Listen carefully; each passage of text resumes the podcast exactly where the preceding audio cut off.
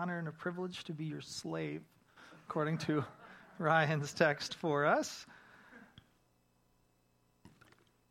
But I think today is a good example of what any one of the elders would say is that leading a church of people that serve is really, at the end of the day, so easy. Um, Mike was not supposed to be leading us in worship today. It was to be Phil, but uh, I'm trying to resist accusing Phil of losing his voice at the, the uh, Guardians game last night. because he was technically at the game and he technically lost his voice. I don't want to imply that one caused the other by any stretch. He says it's allergies. Mike and I took him at his word. But we got a, we got a text from Phil last night. Hey, guys, I, uh, I don't seem to have the ability to produce any sound. And so we thought we would punt the official decision until 7.30 this morning.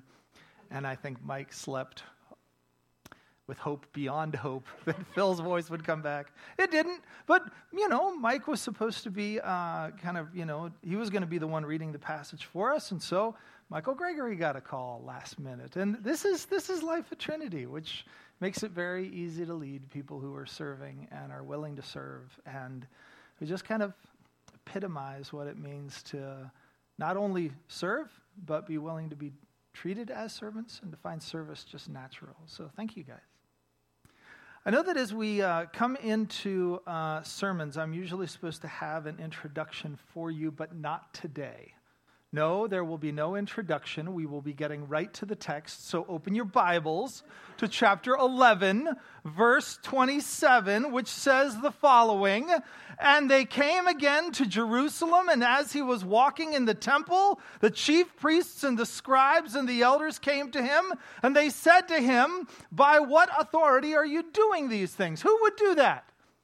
Who would walk into somebody and without saying hi, without any way of an introduction, would just, you know, come right in and blurt their request to him? Don't you hate it when there's no introduction? Maybe I had an introduction after all. Who knows? But this is, this is what's been going on, right? Michael started to read for us from chapter 12, verse 1. What took place right before Jesus gave that parable was a really blunt, Tuesday morning greeting from assembled, uh, sorry, and uh, uh, representatives of the assembly of all of the Jewish leaders.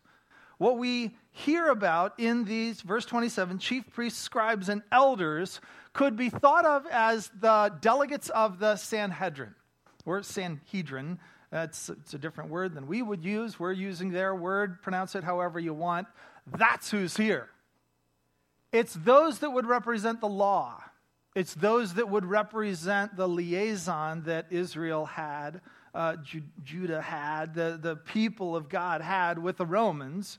And it's those who represented the temple. They've all gotten together and they are now coming to confront Jesus. And they're asking this question Who in the world do you think you are? No introduction. No, hey, how'd you sleep, Jesus? Hey, how was breakfast? What's going on with that fig tree, by the way? Heard you did something there. No, what they're worried about is not the fig tree, it's the reality the fig tree represented, right? You messed with the temple, boy. Who said you could do this? That's the question. And in that, what we see is both a, a, a failure, just a, a cataclysmic failure on behalf of those who would be representing the people of God when their Messiah arrived. Wouldn't, wouldn't God's people have wanted a better reception for their Messiah? A couple weeks ago, we saw the triumphal entry. That seemed like a good one. Mark didn't tell us about it, but we do know from other sources that when that happened, those who were crying out from Psalm 118, Hosanna, blessed is he who comes in the name of the Lord, who are taking that prophetic expectation and laying at Jesus' feet, when they're doing this, some of these same authorities came and said, Hey, you got to tell them to shut up. They are using that prophecy the wrong way. Clearly, that can't apply to you. And Jesus said, You're getting it wrong. So much does it apply to me that I'm not just coming for people, I'm coming to loose the bonds that the earth has been groaning under. So that if people were quiet, rocks would speak out because what I'm going to do has massive significance. The religious leaders we are going to dissect the failure of today have been opposing Jesus not just for the past couple days but really from the whole book. As Jesus has done stuff, they've opposed it. They've taken what they don't understand, mingled it with their pride, and delivered something of an unbelief that has been part of Israel's story for years. When God works outside the bounds of what we have contained him to, we become very frustrated. And sadly, the people who ought to have been leading are failing and are leading the people in their failure. And J.C. Ryle says of that these things are written to show Christians that they must beware of depending too much on ordained men. Great quote whenever you didn't realize it was going to be Pastor Appreciation Sunday. So, Mike, Brian, Keith, wherever you are, Brad, let's not think too highly of ourselves because we have delegates representing us in this story. Delegates failing, miserable. And Ryle continues The orders of no church confer infallibility, whether they be Episcopal, Presbyterian, or independent.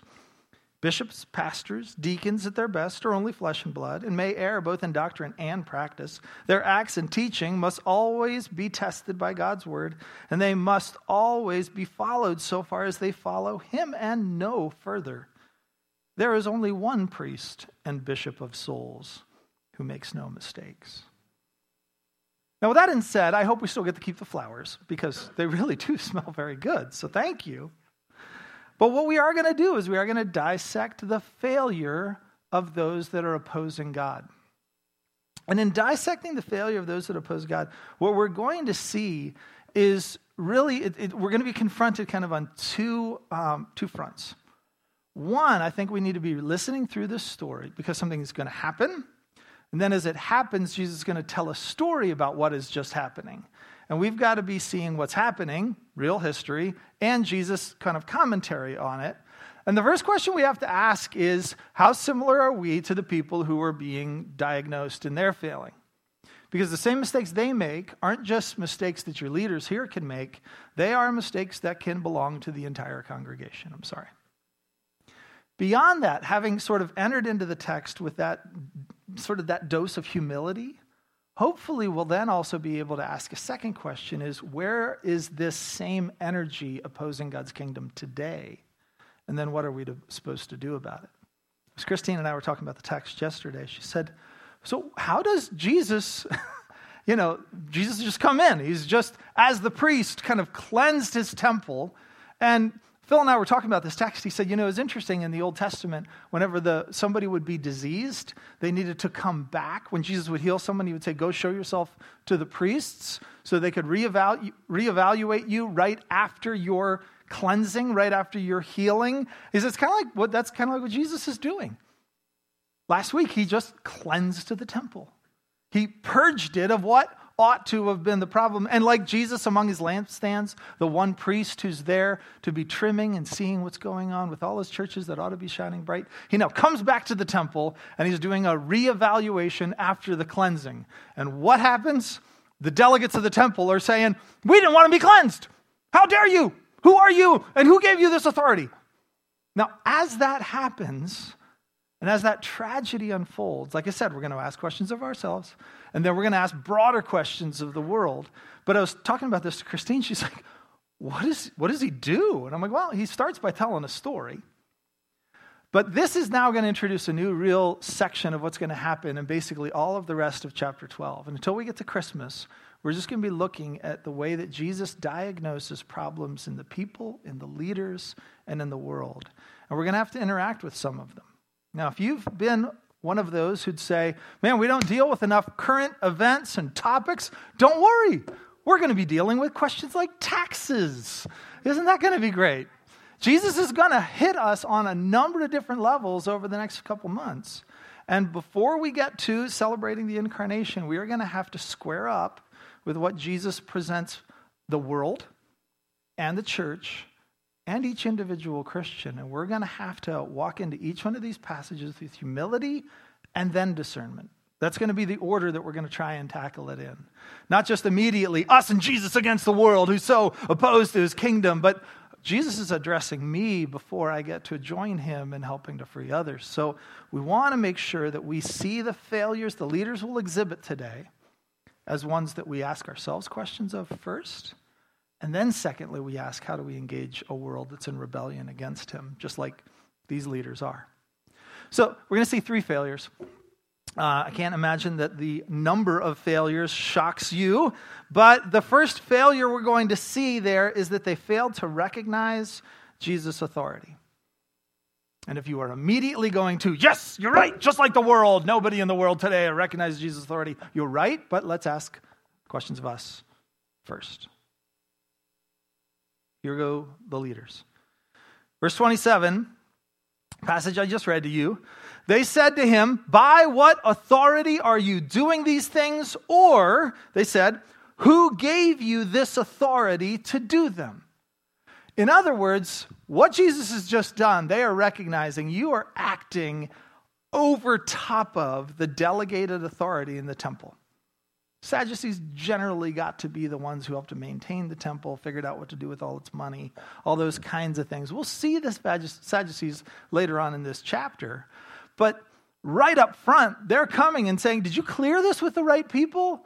This script, did you, did you ask? Did you get permission? Who gave you authority to come in and tell us that we couldn't be doing what we're doing? Because they recognize the significance of what he's just been trying to do. And Jesus says, Whoa, that's a tough question. I don't know what to do about what you're asking. Now, he doesn't do that at all. We will find this, and we have found this so far. Challenging Jesus never goes well for people. And it doesn't right here either. Having asked that question, Jesus, then, verse 29, uses a tactic of the day, a rabbinic tactic, to be able to engage with them on their terms. And he says, Great, I will ask you one question. Answer me. And then I'll tell you by what authority I do these things. Here's the question Was the baptism of John from heaven or from man? Answer me. Jesus is getting pushy, isn't he? He starts and he ends, he bookends his question with a demand. I get no introduction. I get no greeting. I get no, hey, how was breakfast? All right, fine. Then I'm going to throw one right back at you. No, I will answer you once you answer me. Answer me. John, when he baptized, what was he doing? Was it earthly or heavenly? Who gave him authority to do what he was doing? And they discussed it with one another, saying, He got us. If we say from heaven, he will say, Then why did you not believe him? And why was it that potentially there would be this sort of heavenly authority that we would be thinking about with John's baptism? Because it's not just about all the other people John baptized, John baptized Jesus. And if we just go back in what Mark has already shared, we read this. In those days, Jesus came from Nazareth of, Nazareth of Galilee and was baptized by John in the Jordan. And when he came up out of the water, immediately he saw the heavens being torn open and the Spirit descending on him like a dove. And a voice came from heaven You are my beloved Son. With you I am well pleased. Now, God has spoken of his people in parent child relationships before. You remember when Israel was held, before they were really Israel, when it was just the descendants of Jacob, right? Were held in captivity and gone from being 70 people to like two and a half million people. And the Pharaoh had forgotten Joseph, and a new dynasty came in, and they saw Israel as a threat, and so they, they enslaved them all. When Moses was coming and Aaron was coming, they're delivering God's message. God said, You've got my son. Let him go. And it escalates to the point where he says, You're doing this to my son? I'll take your son. This is the way God has spoken of his relationship to his people, but his people have just done such a poor job carrying the family name for so long that no prophet, no king, no leader, no priest was ever right for the job, was never really the one who could bear the family name the right way until Jesus comes, baptized by John, and heaven opens and speaks, Finally, my son who pleases me. So, whose authority did John baptize with? You can see, understanding what we know from Mark, why Jesus is pointing to his baptism and talking about the authority that's there. But they are stumped and they say, Well, we're not really sure. They continue in verse 32, but shall we say from man? Because they were afraid of the people, for they all knew that John really was a prophet. So, this is a good question Jesus has posed to them. They're asking a question of authority, and he's saying, Well, I know when my authority essentially was first granted. You weren't there at the Mount of Transfiguration when the same words were repeated over me in front of my own, but in more of a public way, there was a real moment of heavenly authority granted to me so I could do this very thing. Let's just ask the question. When John was baptizing, did he do it on heaven's authority or earthly authority? Earthly authority, man, he's got the hearts of the people. You can't go against them. Why? Because you're terrified of them. Popularity has always killed leadership across the years. And it's no different right now. And so when they say back to Jesus, verse 33, we do not know. That's such a lie. They just don't have a safe answer. To say, wow, you stumped us, good question, that wasn't the answer. It's not the only time that they'll do this, but then Jesus says to them, Well, then, neither will I tell you by what authority I do these things. You remember when Jesus went into a small, kind of obscure synagogue and he healed a man with a withered hand? Same kind of question came up at that point. And in then doing so, it says, uh, kind of coming after that, then the, the people, uh, coming out of that, the people were um, sort of upset with Jesus. And when, I, I love the way, again, sorry to reference this too much, although, hey, season three of The Chosen is coming out, by the way. Interesting, uh, I think it's November 18th. They've got like their first two episodes in the theater or something along those lines. But uh, in The Chosen, which is what I'm coming back to, uh, they, they combine the two of these events really, really well, where the people who are offended in the synagogue come out to meet Jesus, and they find that Jesus' disciples are uh, harvesting some wheat because they're kind of hungry. They've taken a little bit, they're, they're just kind of shelling it, and they're just popping it in their mouth, and they're doing it on the Sabbath. And they ask Jesus, kind of a two part question. And it's the same question. By what authority did you do what you did in the tabernacle? And by what, or sorry, in the synagogue? And by what authority are you allowing them to violate the Sabbath right now? And so Jesus says, Have you never read what David did? When he was in need and was hungry, he and those who were with him, how he entered the house of God and in the time of Abiathar the high priest and ate the bread of the presence, which is not lawful for any but the priest to eat, and also gave it to those who were with him. And he said to them, The Sabbath was not made for man. Sorry, the Sabbath was made for man, not man for the Sabbath. So the Son of Man is Lord even of the Sabbath. It was the exact same kind of interchange, different topic, but exact same principle. You're violating the terms and the rules that we've created. You did it in our synagogue. You're doing it right now with our Sabbath laws. Who gave you this authority to do it? And the same Lord over the Sabbath is now saying, based on my baptism and the heavenly authority conferred upon me by my Father, I am Lord even over this temple. I'm the only priest who has the right to come in and tell you what you can do and what you can't do. You're going to recognize that? And the failure of the leaders at this time is that they fail to recognize his authority. James Edwards says, What Jesus now asks them cannot be answered from their power base in the Torah, the temple, or Roman authority. Thus, Jesus' question implies that he stands not under the Sanhedrin, but over it.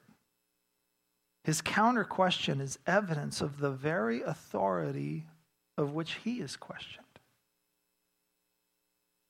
Now, Mark's done a good job at the end of chapter 11 of setting us up to really be upset with the Sanhedrin, but let's join the Sanhedrin for a brief second before we're opposed to them. How many times has Jesus asked you to do something? Either overtly from his word, where the terms of obedience and disobedience, sin and faith are clear, and you violated those terms and went along and sinned anyway. Just take the last time. You failed in exactly the same way these guys failed. Anytime that God authoritatively speaks to us in His Word about something that we are to do, and we do not do it, we are taking our place alongside the elders, the chief priests, and the scribes, and we are coming along and saying, No, by whose authority do you tell me I can't be happy? By whose authority, God, are you telling me I can't vent the way you want to?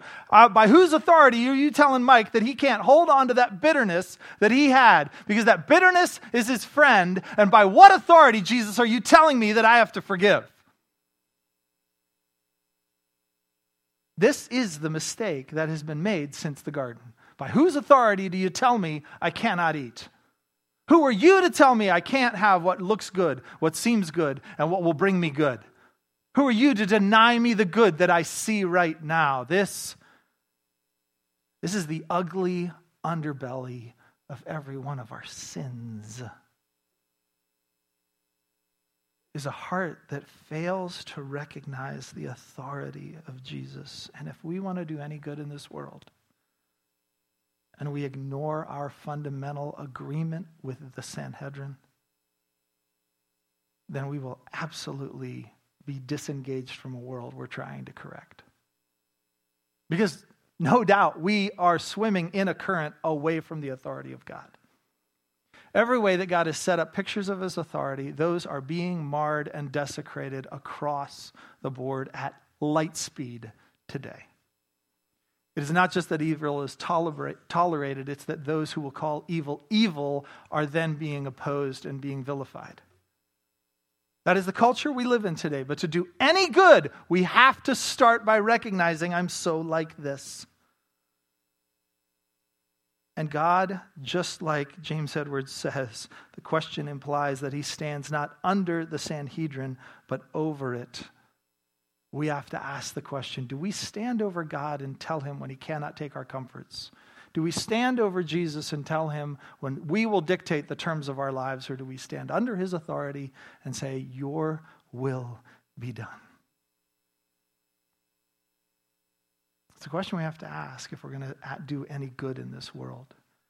Is do we find that we need to repent of the way that we're similar to the world that we're trying to help?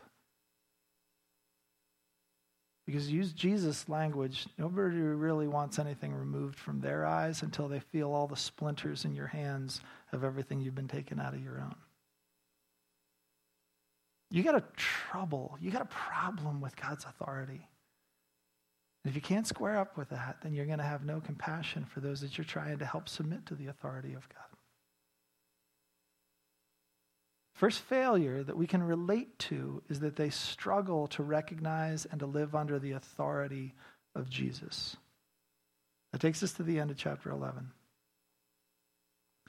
Having been confronted in this kind of blunt, no introduction sort of way, Jesus then turns and tells the parable that Michael just read for us.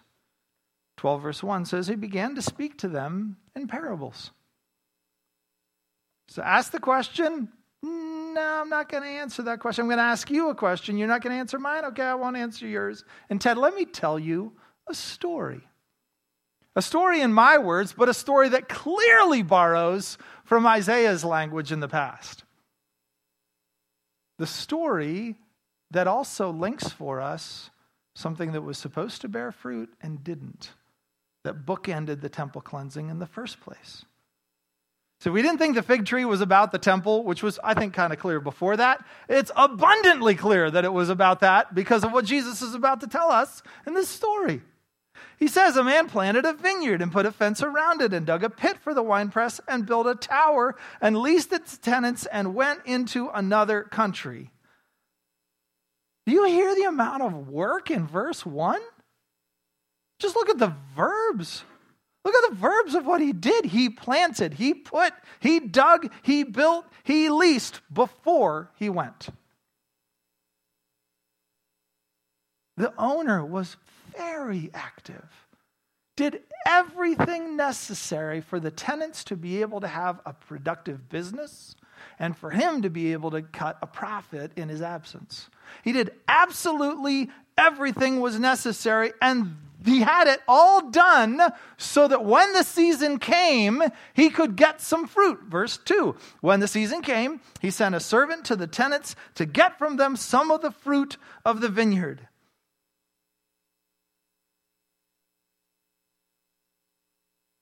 And who's Jesus looking at when he starts to say, verse 3? If the Sanhedrin delegates are still there, I think he's looking them in the eye. And they took him and beat him and sent him away empty handed. Again, he sent to them another servant, and they struck him on the head and treated him shamefully. And he sent another, and him they killed. And so with many others, some they beat, and some they killed.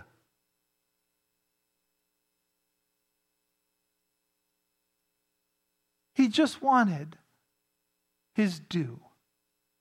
It was his fruit. He wanted his cut. He set you up to succeed. He did everything for you. All you had to do was let the well oiled machine run. You had to do your part as the tenants and just give him his due.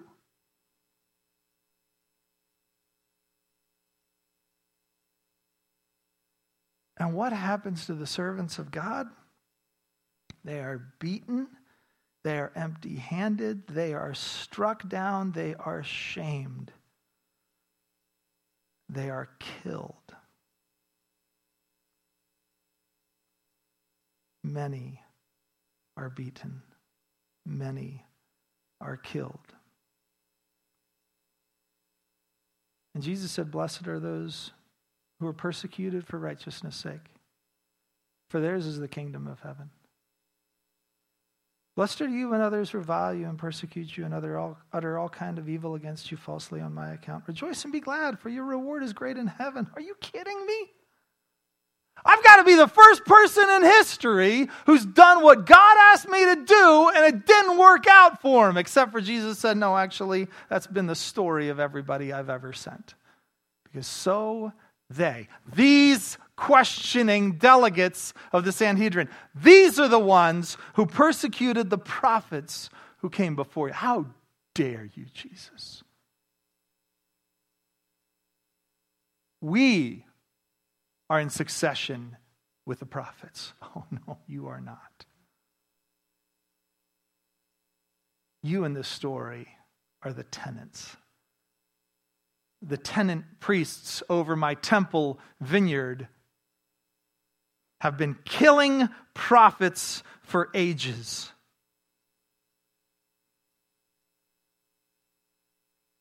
Let's go back to the one who you think you're the guardian of, Moses himself. The author of Hebrews says, By faith, Moses, let me tell you his story. When he had grown up, he refused to be called the son of Pharaoh's daughter, choosing rather to be mistreated with the people of God than to enjoy the fleeting pleasures of sin. He, contrib- he considered the reproach of Christ greater wealth than the treasures of Egypt, for he was looking to the reward. You want to know why we can tell that the tenant priests are on the wrong side of this story? Because they are doing great. They are prospering, which puts them so on the wrong side of history. God's servants were never, never intended to be getting all of their treasures right here. The persecuted prophets who were before you and the thing I'd want you to remember about Moses is he was just like that. To follow God, he had to fall away from the powerful and the pleasurable.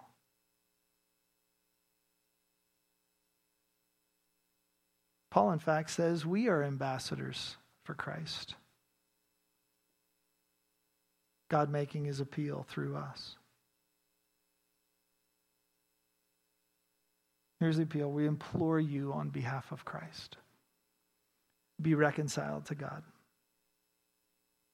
For our sake, he made him to be sin who knew no sin, so that in him we might become the righteousness of God. Now, here's the question that sounds like one of the greatest messages you could probably ever deliver.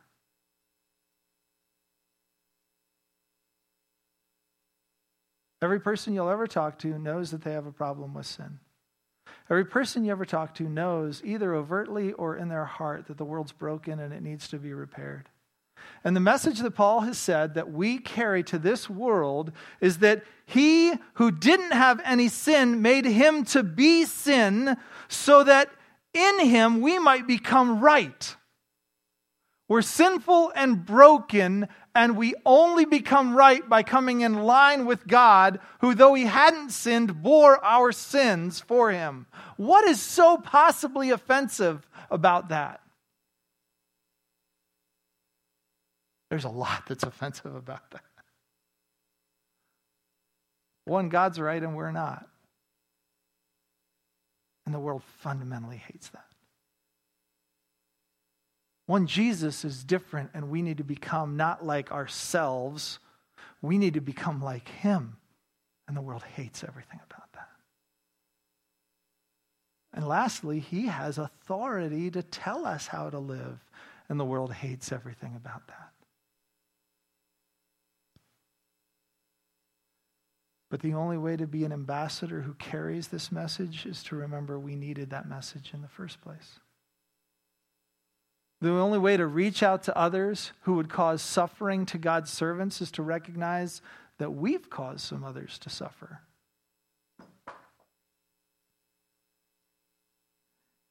And so the failure, the fundamental failure of the leaders is that they fail to respect God's ambassadors.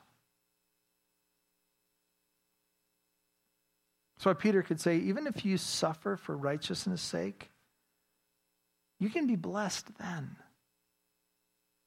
Have no fear of them, nor be troubled, but in your hearts honor Christ the Lord as holy, always being prepared to make a defense to anyone who asks you for a reason for the hope that is in you. Yet do it with gentleness and respect, having a good conscience, so that when you are slandered, those who revile your good behavior in Christ may be put to shame. Honestly, we could preach a whole sermon just on that, but I want you to hear that along with what Paul is saying, along with what Jesus is saying, along with what faith at its very essence is, exemplified by Moses, one of the many who would suffer for being an ambassador for God.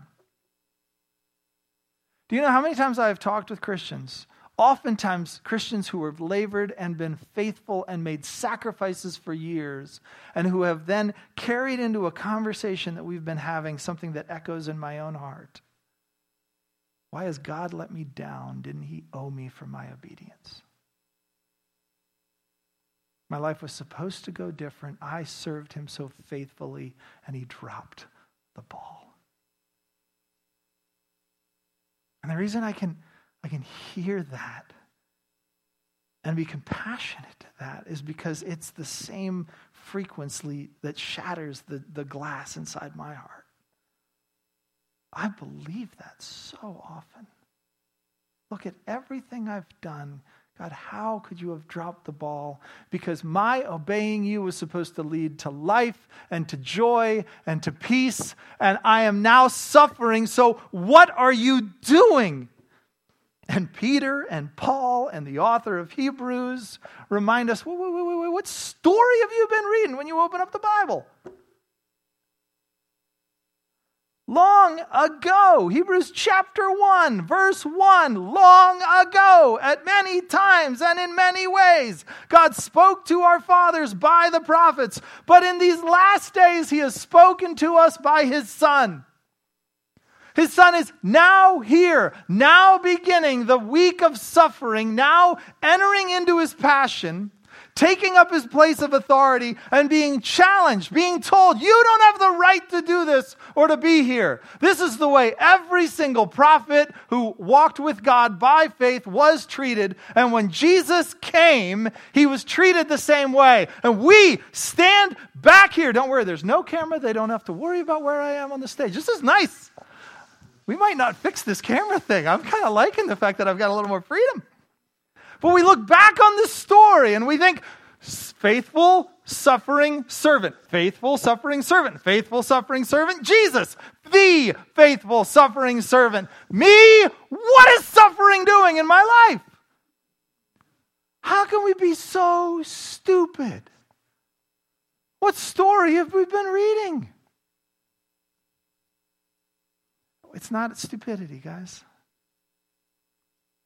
It is the same heart of sin that these leaders are putting on display when they are failing to respect God's ambassadors. In these last days, he's spoken to us by his Son, whom he appointed the heir of all things, through whom also he created the world.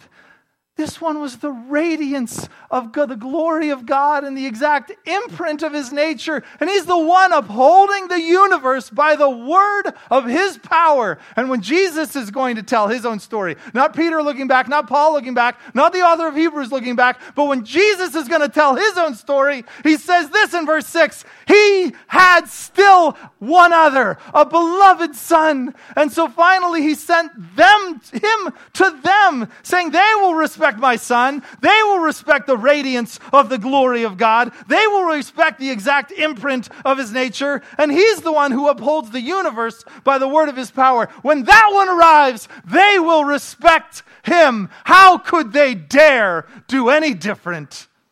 But the tenants said to one another, This is the heir. Come, let us kill him and then the inheritance will be ours. And they took him and killed him and threw him out of the vineyard. And you question why you suffer?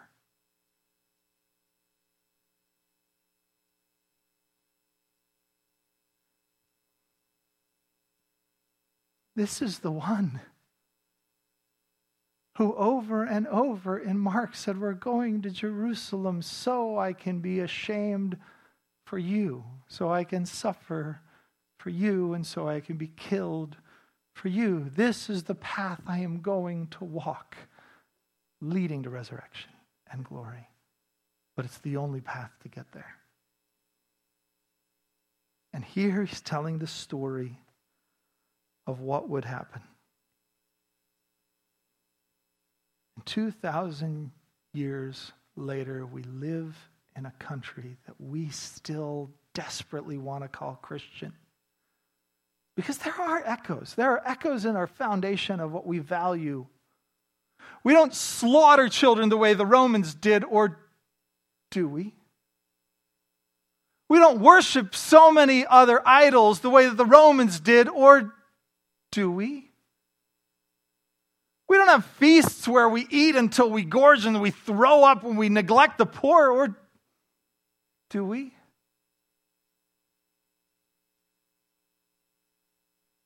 But I can tell you this we live in a society in which the name Jesus is used as a curse word more than a worshipful word. That is the society in which we are being influenced.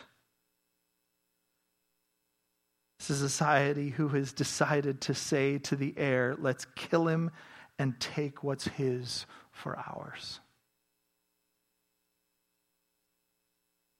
We live in a society, guys, that fails to respect the ambassadors of God. And if you don't want that, it's time to go. If you signed up for following Jesus so you could be popular in this society today, it's time to go. We've got no place in this church. If you're signing up for a life in which you're going to be applauded for all the great things that you do, then it's time to go.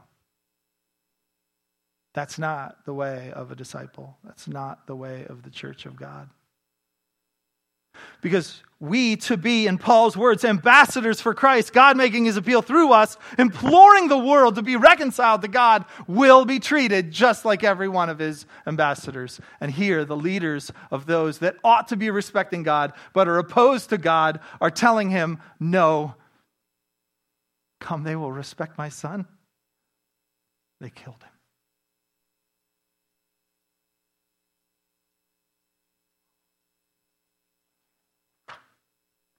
What will the owner of the vineyard do?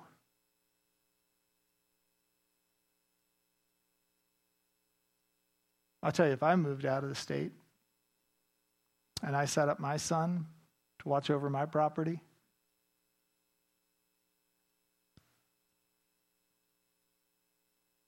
and I granted him all of my authority, and I let somebody else rent out my house, and when he came for a rent check, they killed him. You don't even have to guess what I would do. I wouldn't rest until we had paid them back everything they deserved. And I know we're Christians, right? We're standing on this side where we remember the story of Jesus with Nicodemus, where Jesus is saying to Nicodemus, right? John 3:16. We all know that. We know how that worked. Just as the serpent was lifted up in the wilderness, so will the Son of Man be lifted up, so whoever looks to him will be saved, because God so loved the world that he sent his son so whoever believes in him would be saved, right? That's, that's the way that goes. Jason, if you can skip ahead to the slide that says John 3 17 to 19, we hear these words as well. God did not send his son into the world to condemn the world. That sounds great. But in order that the world might be saved through him. But here comes condemnation into the story again. Whoever believes in him is not condemned. But whoever does not believe is condemned already because he has not believed in the name of the only Son of God. And this is the judgment. The light has come into the world, and people loved people loved the darkness rather than the light. Two slides earlier, Jace. Isaiah 5 My beloved had a vineyard, and on a very fertile hill he dug it and cleared it of stones, planted it with choice vines. He looked for it to yield grapes, but it yielded wild grapes. And now, God enters into the story. Isaiah's been telling God's enters, been telling God's story. Now God speaks and he says, "I will tell you what I will do to my vineyard. I will remove its hedge and it shall be devoured."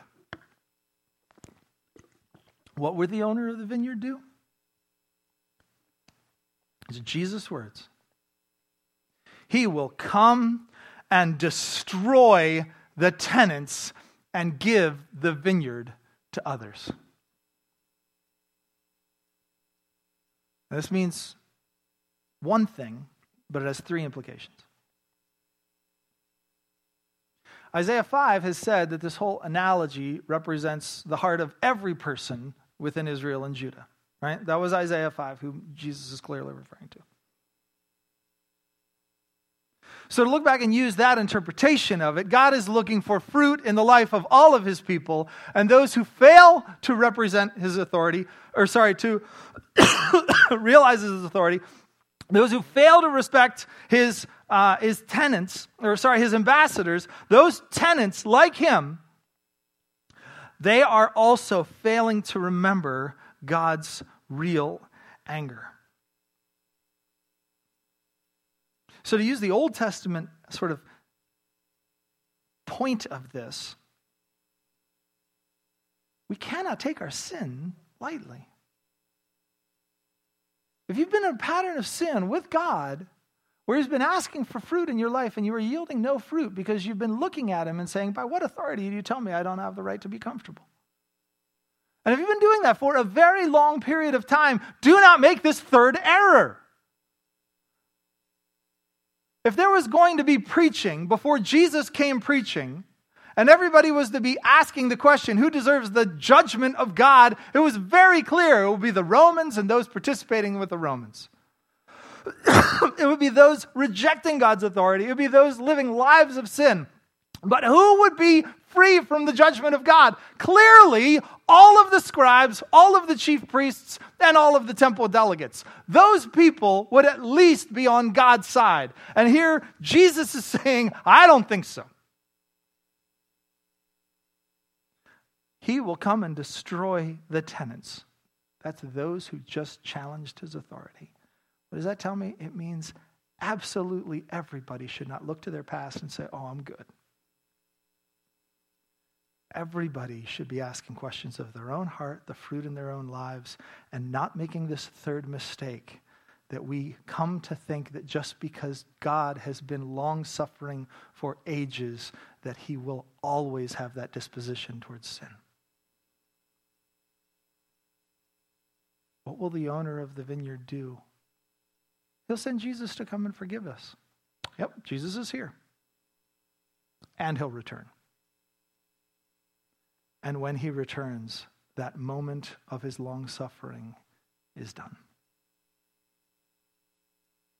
And it's unwise for us who don't know the scope of history to assume that we have more time to sin, more time to ignore, and more time to, more time to imitate these tenets because we do not want to fail to remember the anger of God. Remember Psalm 118? Hosanna! Blessed is he who comes in the name of the Lord. This is the day that the Lord has made. Let us rejoice and be glad in it. That's the, that was the passage that was being used just a little bit ago when Jesus made his way in, in, in, in Mark chapter 11.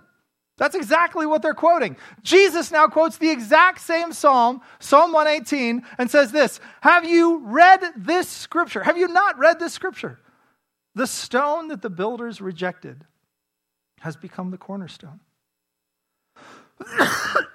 this was the Lord's doing, and it's marvelous in our eyes. In a world of very, very, very big stones around the temple, Jesus is saying, You're talking to the biggest right here. The word stone is actually added. I'm, not very good at translation. But the actual literal kind of rendering of the word that, that gets translated into cornerstone is actually chief corner or head corner. Sometimes in some translations, you might read this as the chief cornerstone. The word stone is actually implied. The emphasis is on the significance.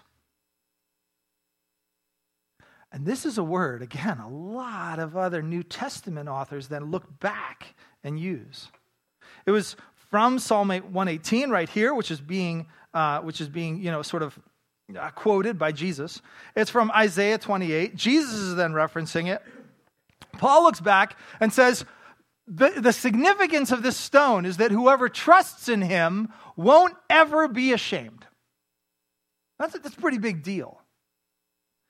Peter looks at it and says something similar He's saying Jesus is this cornerstone, and if you join yourself to him, your life becomes as like precious stones in that same building.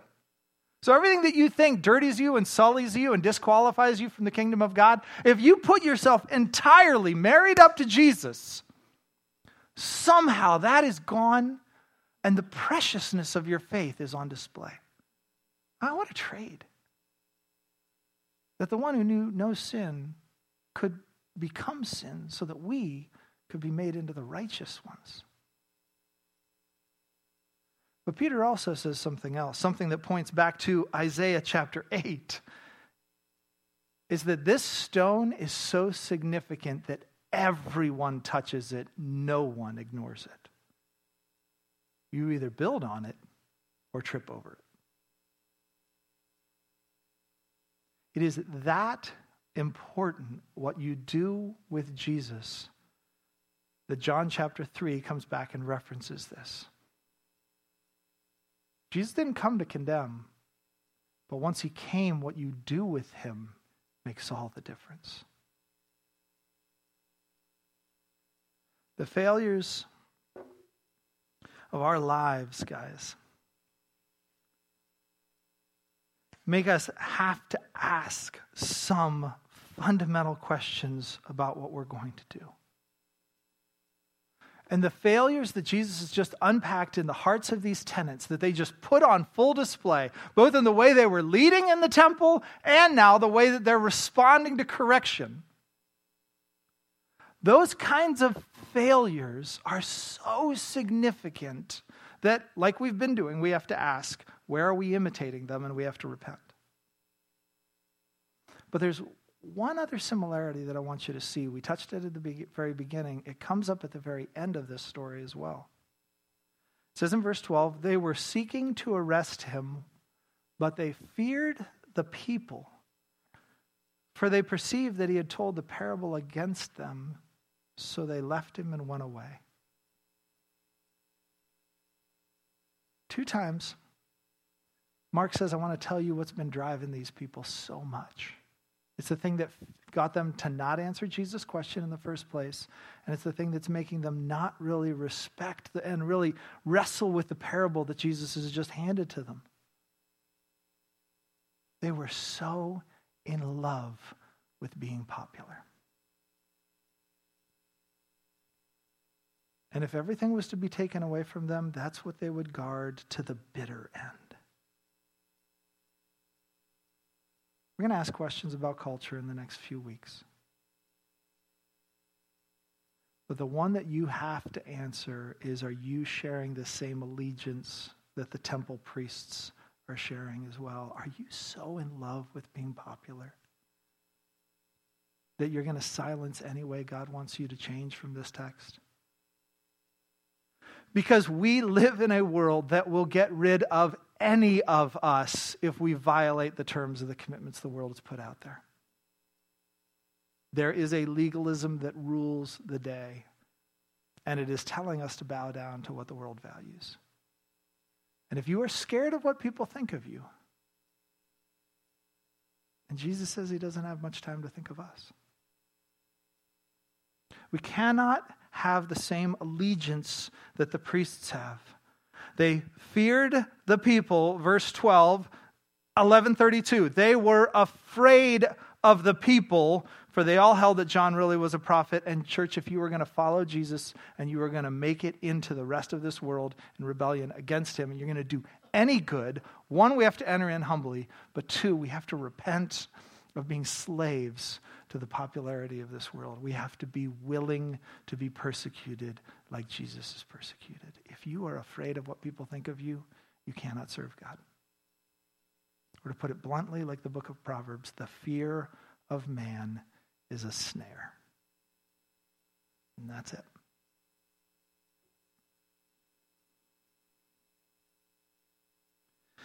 The last point I'm going to I'm to bring this up a couple weeks, but I want to introduce this quote to you because it reminds us of the kind of world that we're dealing with.